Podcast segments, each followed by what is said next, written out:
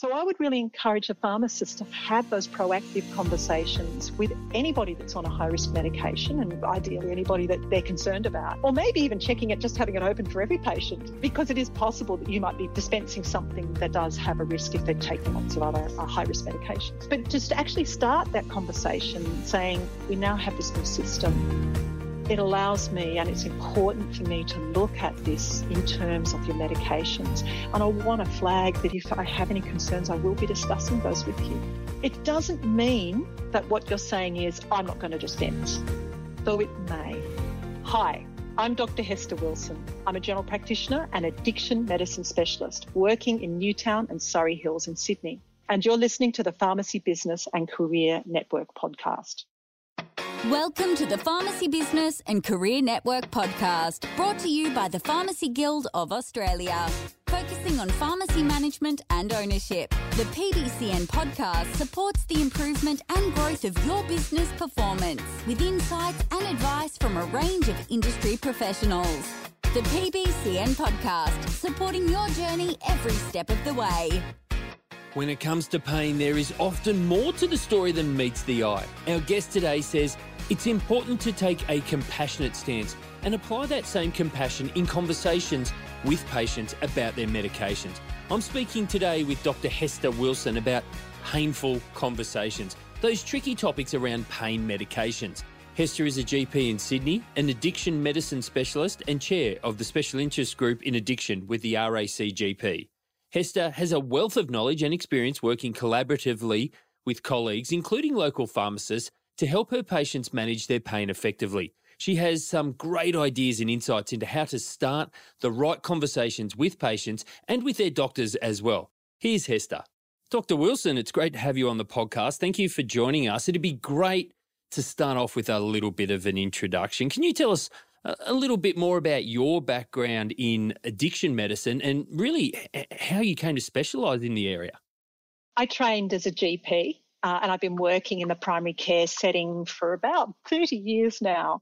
Uh, even very early in my medical career, I became aware of uh, a group of people who really struggled with substances, particularly alcohol, uh, and, and and just saw that that quite often the level of care that they were provided uh, was was was pretty poor.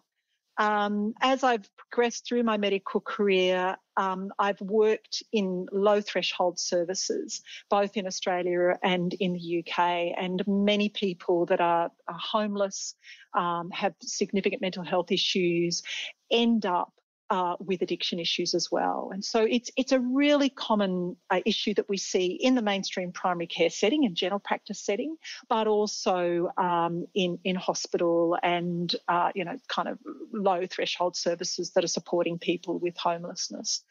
Um, I, I guess for me, it's really about what I came to recognise was that addiction is a chronic relapsing medical condition and requires a health approach. And it comes with a lot of stigma, a lot of kind of cultural and moral judgments that get in the way of people being able to seek help and manage their condition. And, and the idea is that people should just say no they should just stop and get on with their lives and and that's for some people that's possible you know they have a bit of a blip in their lives you know just got to look at covid um, where we found people were working from home and maybe drinking a little bit earlier in the day and some people some people got into problems because of that. But for many people, it becomes a chronic condition with real risk and real harm. And we need, as health professionals, to support those people through the long term to actually improve their health, to actually improve their outcomes. And there are good treatments that can help us do that. So, improving health and improving outcomes is definitely what community pharmacists are focusing on. So, that provides a great rundown. It sets the scene well for our listeners. So, today I'd really like to focus in on the intersection between prescribers and pharmacists because there is a really important relationship there, particularly when it comes to pain management. Now, Listeners may remember in episode 102 that we spoke to Giulia Jones, the CEO at Pain Australia. And Giulia spoke about the very important role that pharmacists have in supporting patients in their communities. As someone who is working closely with those living with chronic pain and taking medications that can be addictive, what do you see as the role pharmacists play in your patients' journeys? The role pharmacists plays is absolutely integral. I love working with the pharmacists that I work with. They are fantastic. They are such an important part of the treatment team one really important thing for me, and, and the pharmacists that work with me will all be nodding and saying, yes, that's right, uh, is that I, I love it when they call me. I love to have those conversations. I, I want to work with them as uh, parts of the treatment team to assist the patients that we're seeing. And I love it when pharmacists ring me and go, Hester, I think you might have made a mistake on this script. And I go, oh my goodness, of course I did. What did I do? I will fix that. Uh, you know, and, and from my point of view, they're, they're important to keep me safe in terms of ensuring that I'm doing everything right by the prescribing.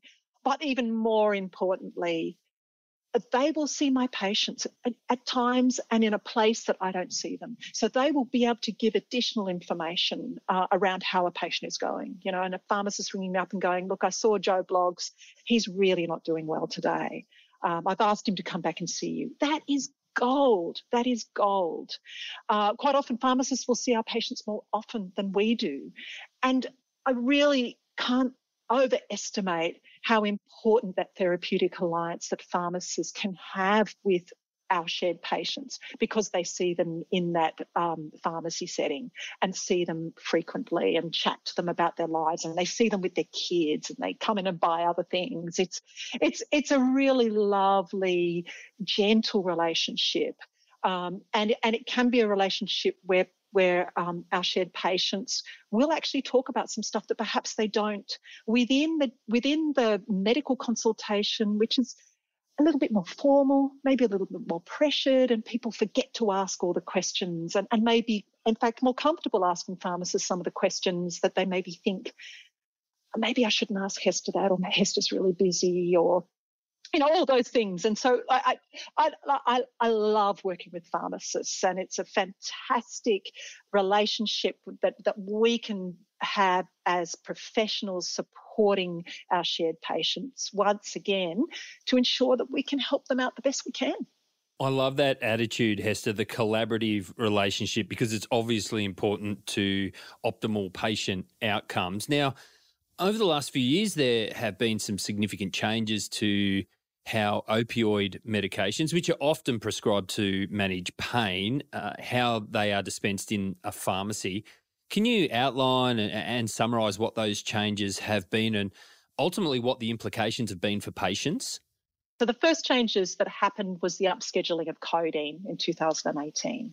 Uh, there were some concerns at the time that the uh, pharmacy only um, codeine, which was no longer available, uh, would mean that people uh, would not be able to manage their pain, or that we'd have many, many people turning up in general practice requesting codeine as a Schedule 4, so they're needed on a prescription. What we found with that was that uh, most people very, very easily found other ways to manage their acute non severe pain. And uh, so that was the pain that they would be going to the pharmacy for. And so they were able to go to the pharmacy and they'd say, oh, well, I'm going to get my, my codeine. And the pharmacist would say, actually, no, you can't get that without script now. But there's these other pain options, uh, you know, that are available, paracetamol, ibuprofen, the combinations. And so people very easily were able to find other options that actually assisted them. Uh, look, and the reality is for the vast majority of people who were taking those codeine combinations, it's really likely that codeine actually wasn't a really important part of the pain relief. And most people were able to, to obtain the pain relief they were looking for without it. There were a group of people that moved to the Schedule 4 codeine based products. Uh, and the real advantage of that was it actually gave us as GPs a chance to sit down with those people and work out is codeine the best option for you? Is it actually serving you? Because the reason that codeine was upscheduled was there were a group of people who became dependent on codeine, and that drove high dose use. Uh, which which could lead to um, gastrointestinal issues, uh, liver issues, and kidney issues as a result of the other additives for the codeine. And the codeine, because they become addicted, drove that continued use and the higher dose use. So what we saw was with those changes, it gave us that opportunity to, to engage with people, both as GPs and as pharmacists, to say, look, this is now on script. Please go back and see your GP. If, if, if I can't support you with the other over-the-counter options, go back and see your GP and, and get a checkup and see what is actually the best treatment for that. So that was codeine. Then in 2020, there were a number of changes that were made to the prescriptions um, for PBS. First thing is smaller pack size. Smaller pack size for the immediate release opioids makes so much sense. The common one, the oxycodone, five milligram uh, option, came in packs of 20. More often than not, people that were taking that for acute pain didn't actually use it you know they'd use five or six or whatever and then the rest of it would end up in their in their cabinet at home uh, and and we do know that there is an issue with people sharing medications. Oh, I've got some of this stuff. I got some pain relief some time ago. Why don't you try it? And we know there's a real risk for people taking medicines that, that are not their own. So the smaller pack size was one of the really important shifts, and I think it's really good because there was lots of wastage. The other one was moving um, uh, all of the opiate containing products to S4. So there were no longer any that were Schedule 2 or Schedule 3 available over the pharmacy, but they were all S4. And that really was once again looking at those, the codeine linctus, those um, cough mixtures that we do see and still occasionally do see where people developed a dependency on those. The other really important changes were really looking at the difference between immediate release and long release and flagging that the immediate release is for short term acute pain and the prolonged release, sustained release, is more for chronic pain. The other issue is the different opioids and really flagging that you've got to look at the potency of opioids. So the highly potent ones, your, your methadone, your fentanyl, your hydromorphone, those should not be used in someone who, who is opioid naive. And really, there's a bit of a push around us in the primary care setting, really probably not the medications that we should be using, really would be good for specialist review for those. Uh, the other two changes uh, was that opioids should only be prescribed in extenuating circumstances. Uh, where it is going to be, where it is clearly in the benefit of the patient and, and that the benefit outweighs the risk. And on top of that, the 12 month review. Now, the 12 month review has been long standing, but it was once again reiterated in these changes. And that has been a real benefit because what it allows us to do as GPs is to, to say to a patient, look, you've been on this treatment for 12 months. I just really want my colleague uh, to have a have a look, go through everything with you, and just make sure that we we've got the we're doing this the best we possibly can. That there aren't other options that we need to be to be adding. Um, and so all those changes were made because of the risks from opioids. We know that it's a highly effective pain relief uh, medication, but it has real risks, and it has real risk particularly for people that um, are experiencing chronic pain. So it's really getting that balance right between um, the benefit from opioids and the risks that particularly they can cause for people in terms of chronic pain. And pharmacists have a real role in terms of those changes because those changes, once again, have affected the conversations that pharmacists have.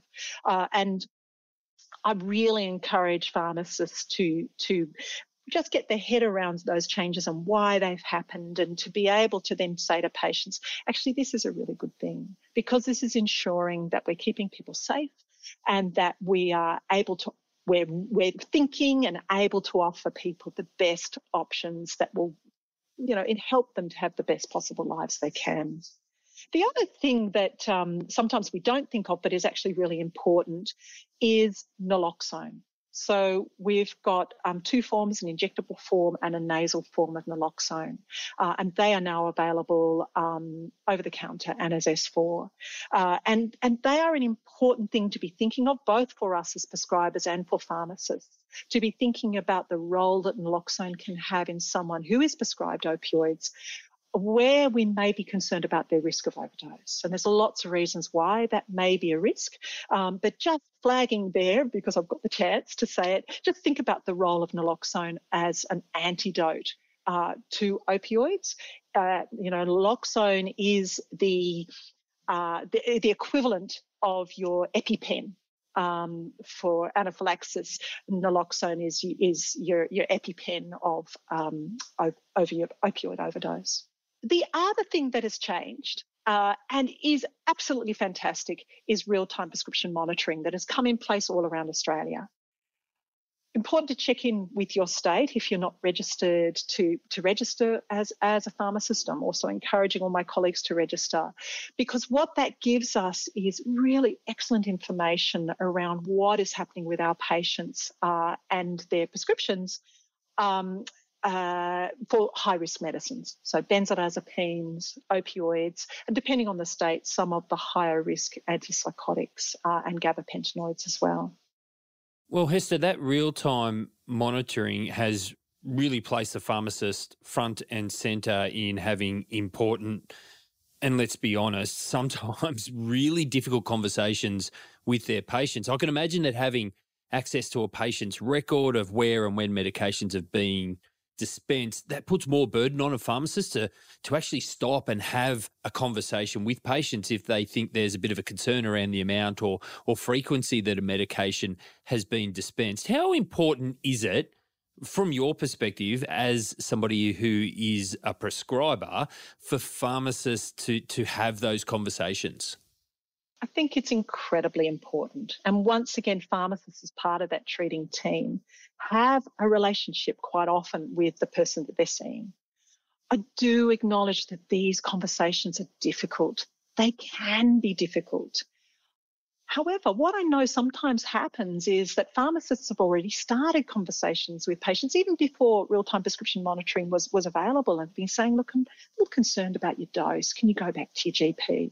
Um, but also that real time prescription monitoring gives the pharmacist and us as GPs a, a, a chance to restart those conversations.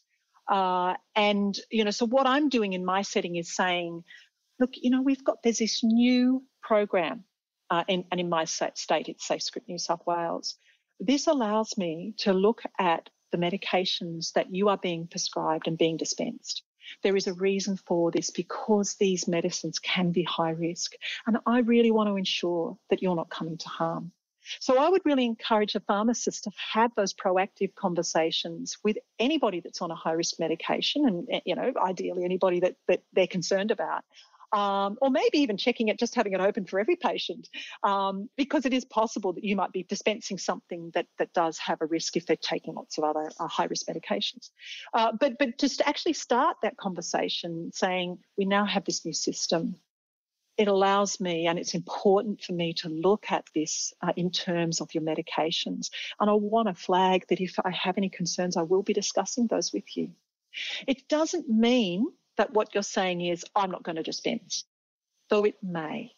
If, if, if you are super concerned as a pharmacist that there's, there's prescribing here that is really unsafe, you really are in a position where you may have to say, I'm really sorry, I'm really concerned about this level of prescribing. I'd really like to give your doctor a call and just have a chat to them. Um, you know, it, it's your script. Please take it back. I, really just want to flag that what I'm looking at here is really high levels of this and really high levels of, you know, the, the Valium and the Alprazolam and the oxycodone. Are you aware that these can be unsafe taken together? Are you aware that these can cause overdose and, and, and in these doses can hurt people? I really don't want to hurt you. Uh, and it may be that the person goes, well, you know, I'm going elsewhere. But what you've done is you have had a, a respectful conversation that is around risk and harm and concern. Uh, and and look, you know, there are some people that are on these medications that don't realize what they are, and they're quite horrified when they realize that they are high risk medications. Other people immediately start to feel a bit shameful and a bit stigmatized. Uh, and, and, you know, so you, you're saying I'm a drug user actually, no, I'm saying that you are a person that has really significant health issues. You're on some medicines, like all medicines, they have risk. And I am concerned for your well-being and your safety. And I want to help you to manage that. You mentioned about talking to patients about some medications there. Some pharmacists may have tried to for want of a better word, confront or, or, start those conversations with patients who they believe to be accessing what might be unsafe or incorrect amounts of, uh, of a medication. They are really just trying to do their job, but in reality, some have faced angry reactions. You gave an example of one. Do you think I'm a drug user? No, no, just a person, etc., etc. Or maybe they found themselves in starting those conversations having done more harm than good, which is clearly not the intent. Where and how can a good relationship with the prescribers play a part in good patient outcomes there? the relationship with the prescriber is is really important. You know, and I, and I, said before, look, I love it when the pharmacists call me. It's really important. But I also am aware that some of my pharmacy colleagues have had really difficult conversations with prescribers. Uh, you know, and and they ring up and they can't get through to the prescriber, or the prescriber is rude back to them, or says, "Don't worry about it." The bottom line for a pharmacist is that you need to use your clinical judgment and you know you have done the right thing by raising it with with the prescriber. Even if the prescriber doesn't take it on, all you can do as a pharmacist is, say, look, I am really concerned with, with what I'm seeing here. Um, you know, how do you want me to respond to this? One of the things you can do as a pharmacist is say, look, we could do stage supply, we could do supervised dosing. Um, you know, perhaps this this person actually needs to see an addiction specialist or a pain specialist. I'm really concerned. Um, but if the if the prescriber goes, well, I'm I'm don't you worry about it. Um, it's all fine. All the pharmacist can do is with their clinical judgment say, well, look, I, I've raised my concerns. Uh, and then as an individual, as a, as a, as a person that is um, dispensing these, you need to make a decision as to whether you feel it's safe for you to dispense. And you are totally within your rights to say, actually, I'm not happy to dispense this. More often than not, what will happen is if a pharmacist rings the prescriber, the prescriber can explain, look, there is a really good reasons why this person is having this. I am aware of this risk. This is what we're working on. Love to have you involved in supporting this person. Are you happy to dispense? Uh, and that's the kind of you know conversation that we want to have. But I absolutely acknowledge that sometimes um, pharmacists have gotten pretty short shift from prescribers. Document it, document what you've done, do what you know is the correct thing as as a health um, professional. That's all you can do. The comment back, don't worry about it, or maybe the patient dismisses a pharmacist's concern and just shuts down the conversation it can happen, as you mentioned. Now, doctor shopping is a term many of our listeners will be familiar with and perhaps have heard of or experienced in the pharmacy context. What does that term actually mean? And in your experience, is it a real phenomenon or, or something that just really does contribute to further stigmatizing people who, let's be clear, are, are already struggling? Doctor shopping is a really common term that is bandied about. I think we do need to be careful I do think there are a very small proportion of people who are actually doctor shopping.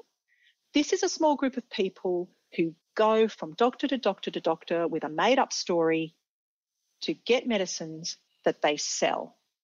It's a business. The vast majority of people that we see who go from doctor to doctor and tell a story are not doing that. Well, they might sell a little bit of their medication, but that's because they're living in poverty.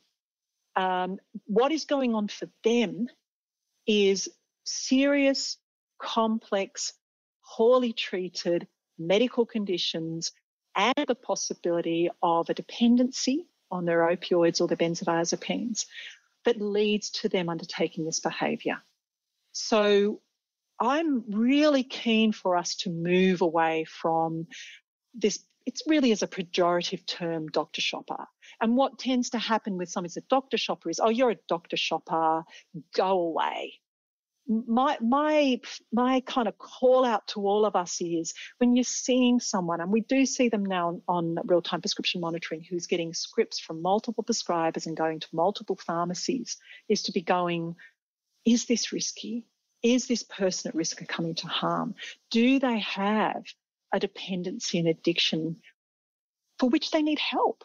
Not less help, not a go away, but a I am really concerned about what's happening for you. You need more support. This looks to me like you might have developed a dependency or an addiction on this medicine, and this can be really harmful. It means you take bigger doses for a longer period of time and you can come to harm from this. This needs treatment. This is a medical condition. This is important.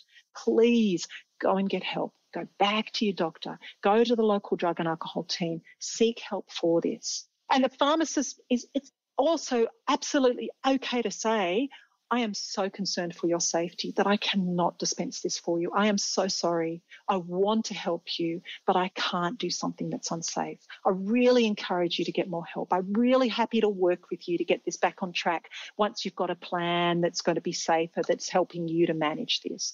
But with what I'm seeing now, I'm really concerned for your safety and I can't dispense. Hester, what does the term treatment team mean to you as a GP? And what role does it play for patients in terms of optimal health outcomes? So, for many people that have chronic pain, anxiety disorders, uh, you know, complex health issues, it's really important that they have a treatment team because I, as a GP, can't do it all.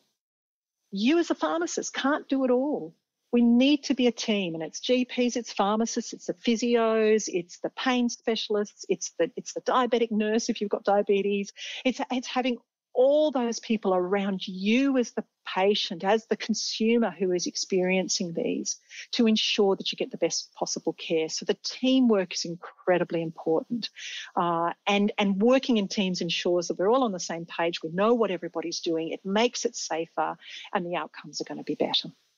So, for pharmacists looking to network with maybe other pharmacists and obviously prescribers for support and to build up this idea of a treatment team, what advice can you give to them?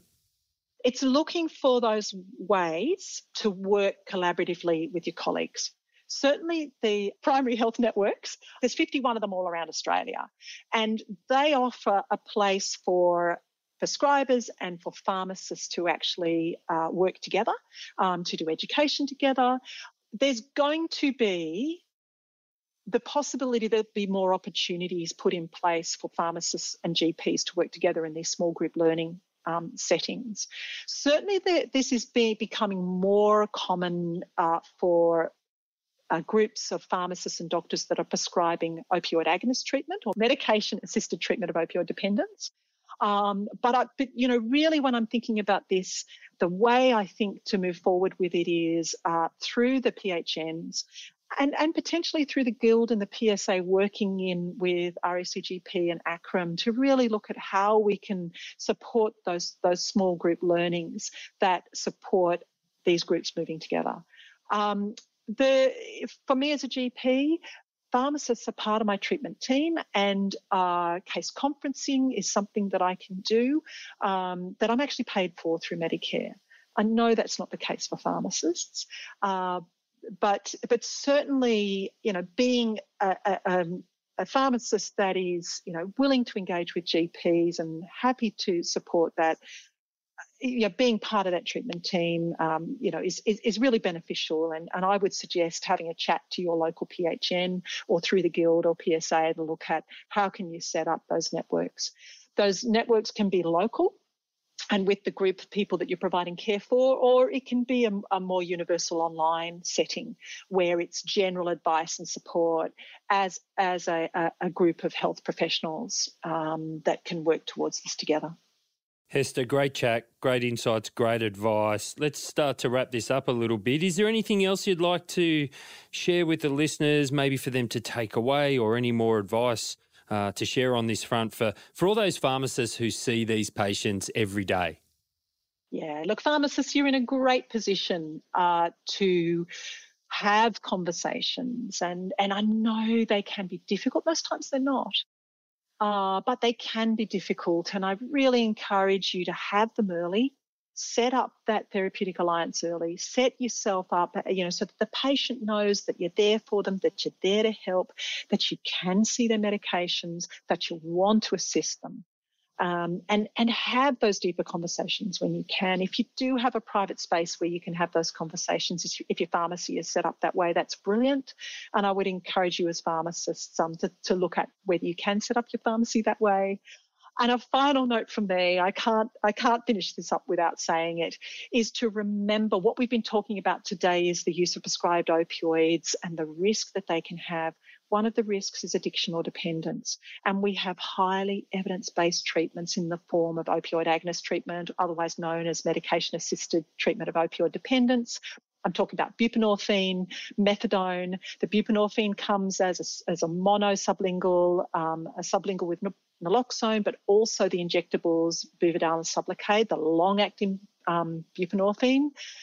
If you're not doing that work in your pharmacy, really have a think about whether you can take some of that on, whether you want to uh, think about maybe doing the injections for the long-acting um, buprenorphine it is such an effective treatment. It's not for everybody that gets into problems with prescribed opioids. We probably have 100,000 people who are dependent on opioids, and less than half of them are in treatment one of the re- big reasons for not being in treatment is because they don't have access, and one of the reasons for that is that there's no pharmacy for them to um, to collect their medicines from, or to be dosed at, or to get their injections. So, really encourage you as pharmacists to think about maybe making that part of your practice, uh, and encourage your um, prescriber colleagues that you know well um, that you're here, you're here to support, and if they want to take on some of the prescribing, you'd love to support them to do that. It's a highly evidence-based treatment. It really works. It res- it it, it results in really good health outcomes for people.